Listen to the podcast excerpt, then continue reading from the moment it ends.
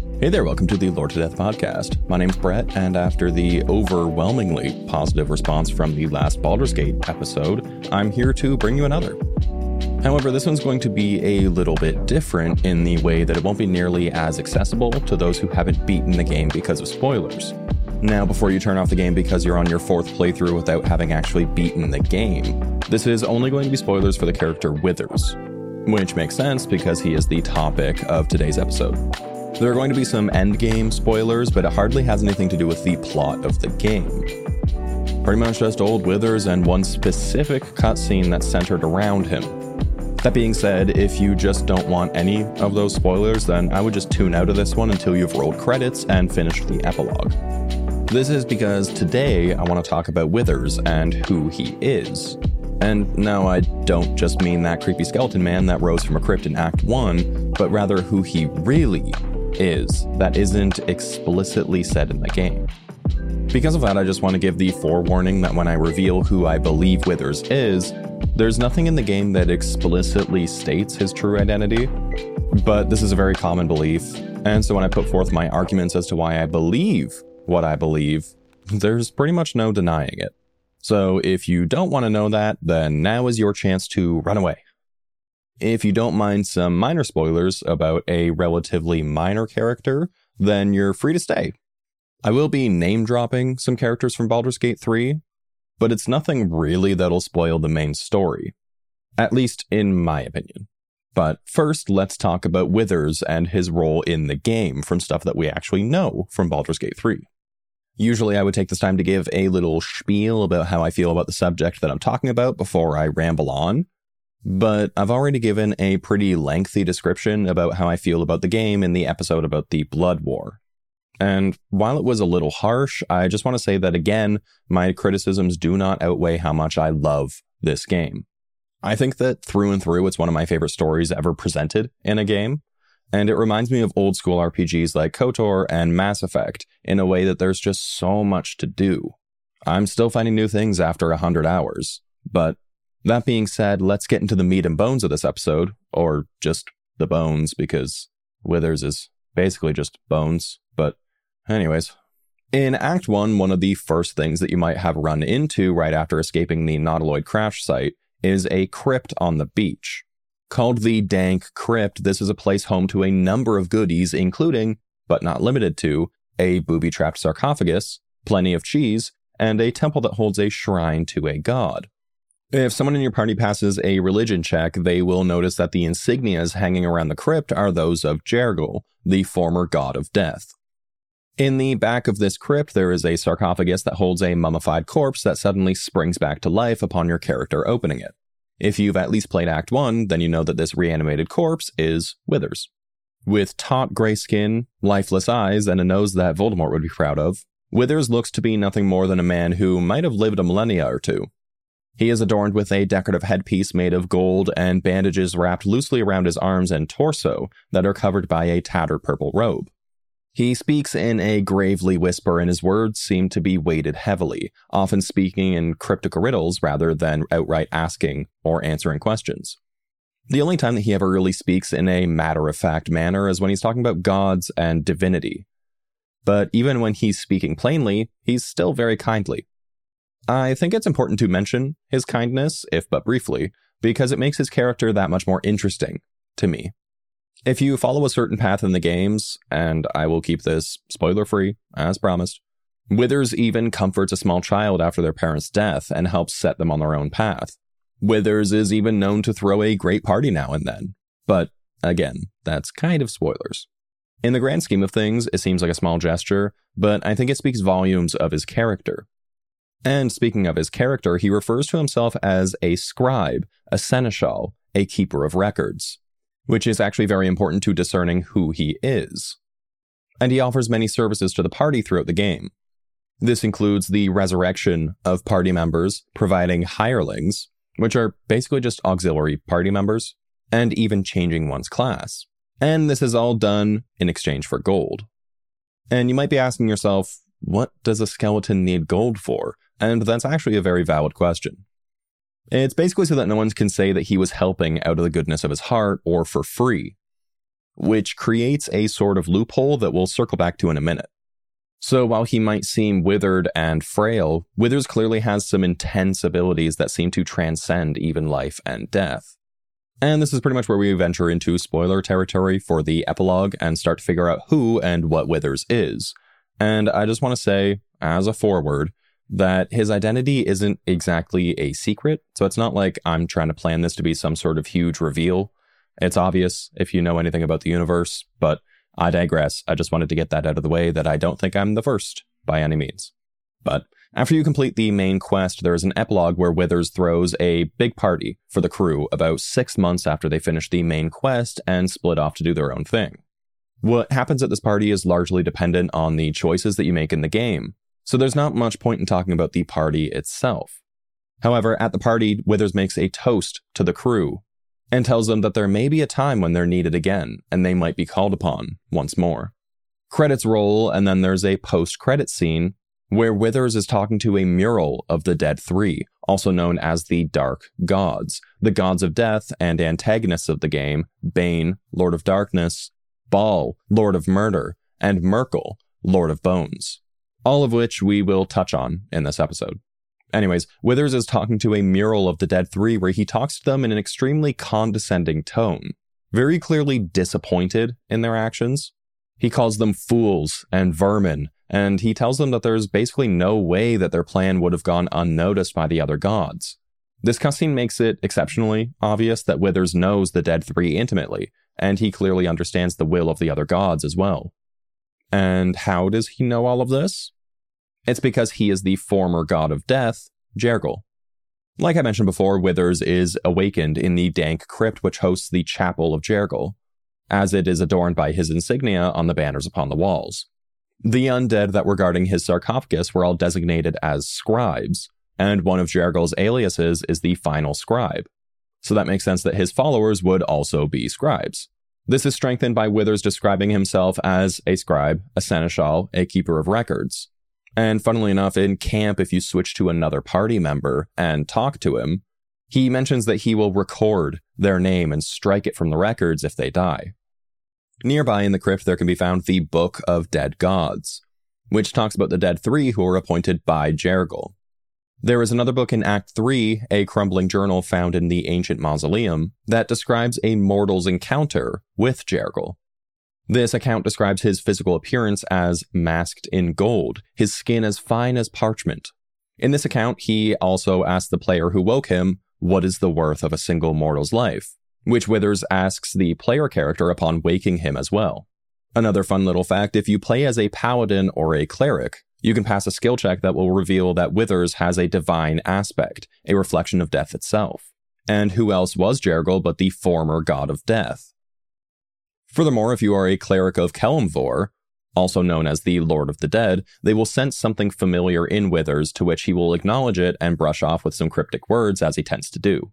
Because, of course, if you are a cleric of the Lord of the Dead, you would probably recognize another Lord of the Dead. And furthermore, if you want to step outside of the lore of the game and go into data mined files, Withers concept art just straight up refers to him as Jergal, and his internal game files refer to him as Jergal slash Avatar.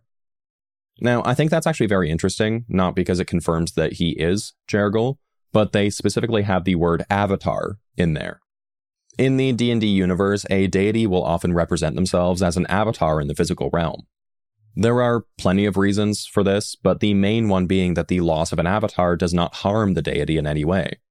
So if they wanted to personally intervene in a situation, they would often send an avatar which held significantly less power than their true form, but still more power than even the most powerful of mortals, but could withstand being killed, so that they were essentially risking nothing in the exchange. Depending on how powerful the deity is, they could even summon more than one avatar at a time, but they could not produce them endlessly or without a cost. Avatars typically took a while to reform after being destroyed on the prime physical realm, and there's not really a guide as to how long it takes before they can summon a new one, but this would likely depend on the power of the god. My point is that Withers is likely an avatar of Jergal rather than Jergal himself, but that doesn't make his identity any less impactful. It makes sense that when he decided that he needed to intervene in the Prime, he would send an avatar to act in his stead so that even if his heroes failed, no harm would come to his true form, and the worst case scenario is that he sends out another avatar to finish the job. I'm going to go with the active theory that Withers is an avatar of Jergal because that just makes the most sense. It doesn't really make any sense that he would physically show up as himself. Now, I mentioned before how Withers takes gold for his services, and I wanted to circle back around to that quickly while we're talking about gods and their actions in the Prime. The same reason that he accepts gold is actually the same reason that he condemns the Dead Three in the epilogue. Simply put, gods did not interfere or begin warring in the Prime because of how much power they hold. Gods were meant to be revered and worshipped by mortals, but not to be made a king of them, and that's actually very important to the gods. Gods who started interfering with the Prime out of self interest are just begging for all of the other gods in the multiverse to eliminate them, which is why Jergal specifically defies the laws of death for the sake of bringing down the Dead Three. It is also why he accepts coin for his services. It acts as a sort of divine loophole. If you pay him to resurrect someone or change their class, then you're essentially hiring his services so that he can't be accused of doing it out of self interest or for free.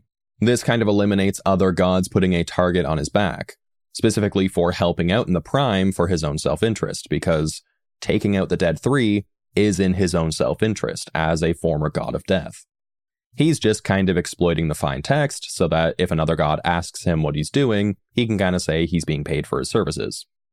And this kind of goes in line with Withers' weird, jokey personality. But I've rambled long enough about Jergal without explaining who he is and why Withers being Jergal, or an avatar of Jergal, is a big deal, other than the fact that he's a god. So instead of letting this be a 10 minute episode, let's dive into the lore of Jergal so we can get a better understanding of who he is. In the wiki, Jergal is listed as the Seneschal of Kelemvor, who we've mentioned before as the Lord of Death.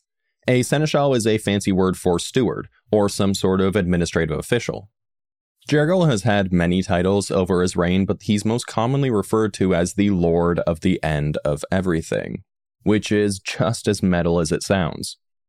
He was Faerun's original god of death before he eventually retired his position to the Dead Three, where he kept only a vague account of the fate of the world as the final scribe, who would keep records of the ultimate fate of all of the dead. Jergal, in the lore, reads much like how we see Withers in the game. He's described as a wizened and insubstantial creature, mummy like in appearance with gray, tightly taut skin. Although he's described as being very alien like, somewhere between a humanoid and a praying mantis with bulbous yellow eyes and insectoid mandibles, as well as a nose and ears indistinguishable from his head, which is to say that he doesn't have either. He also allegedly touted long claw like hands over which he wore a pair of white gloves. The latter description is definitely not what we see in the game, but perhaps that's because Jergal's avatar was made to be a bit less revolting to the average humanoid races in Faerun. I imagine that seeing a mummified skeleton man in a nice robe is a bit less of a culture shock than seeing what is described as the aliens from District 9. By the way, if you don't get that reference, and if you haven't watched the movie District 9, please do. It's one of my favorites. Jergal was also known to wear a billowing cloak that obscured most of his form, and seemed to absorb the very atmosphere around him.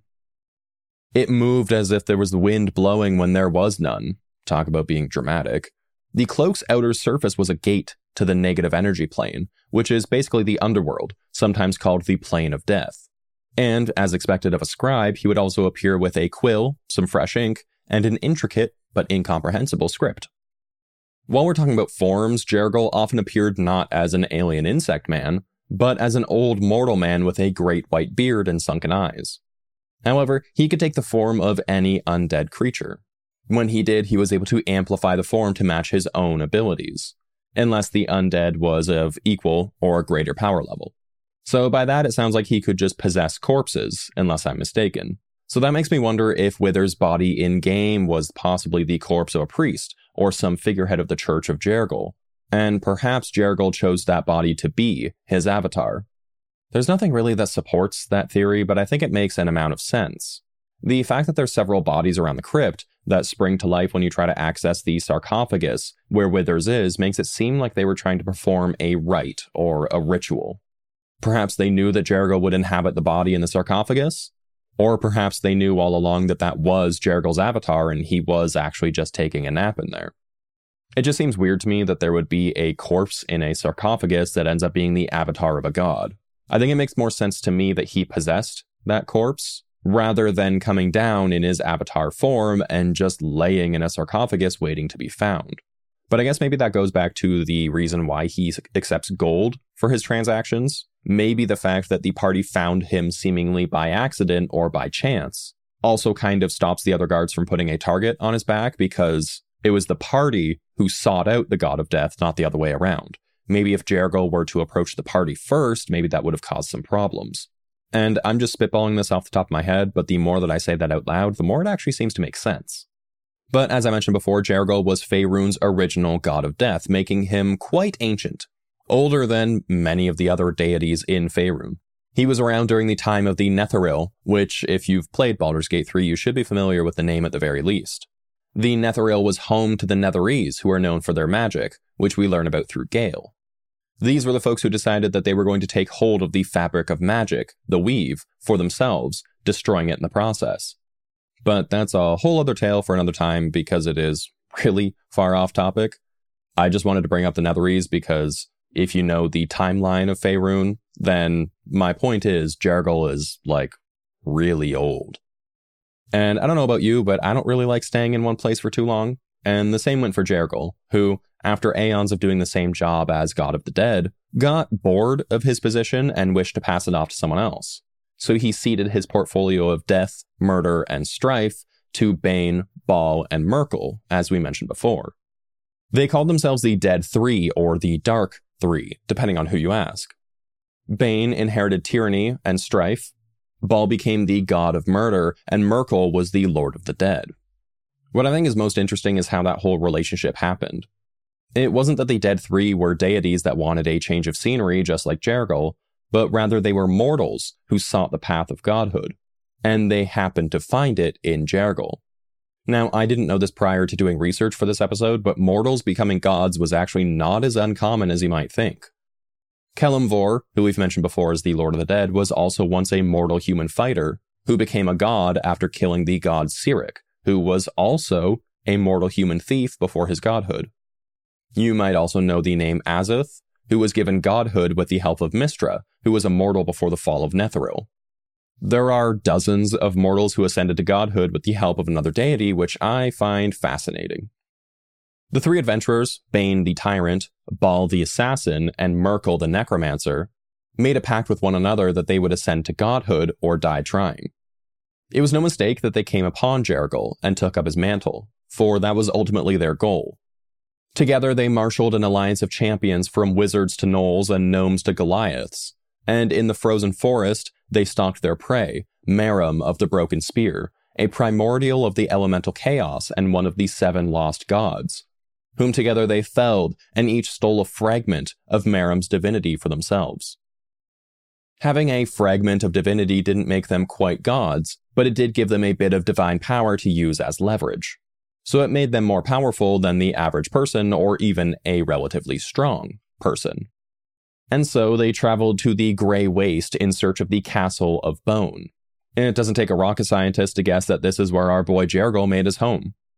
The three adventurers fought through hordes of undead, including skeletons, zombies, specters, wraiths, and even a lich or two to get there. After defeating Jergal's army, they entered the castle and gained an audience with Jergal, who sat on a throne made of bone. The Bone Throne. No, no, wait, that, nope, that just sounds wrong. Scratch that. Scratch that from the record. Mm-mm. Bane, Bhaal, and Myrkul demanded that they should be the ones to sit upon the throne, bickering amongst one another for the title of the Lord of Death. I don't think the three expected all three of them to make it alive, and probably expected that they would have to kill one another to be able to get the title of Lord of Death. They also probably expected that they would have to fight a god for it, but much to their surprise, Jergal gave it up willingly. However, he said that he would only bestow his power of the Lord of Death upon one of the three individuals, and asked which among them would want to take the throne as Lord of Death. This caused the three to break out into yet another squabble where they bickered and fought about who should be the one to ascend. Jergal, already wary and wanting to retire, decided that the only way to resolve this matter was through a game of skill. And so the three were pitted against each other in a game of skull bowling, and you shouldn't have to stretch your imagination too far to figure out what that game entailed. Ultimately, the game went nowhere, and so Jergal suggested leaving it up to Lady Luck. He broke off his skeletal fingers and separated the knuckles so that the three could play knucklebones. Sanitation concerns aside, Bane ended up the winner of the game with Myrkul in second and Bhaal in third. Now, I mentioned before how Jergal would only give one person the honor of being Lord of Death. But that doesn't mean that the other two were just left empty handed, as Jergal did have a portfolio. And so Bane got to choose which of the portfolios he would take up. And he, of course, chose tyranny, strife, and hatred, being a tyrant himself. Myrkul, as we knew, chose to be Lord of the Dead, and Bane was left with dominion over death and murder.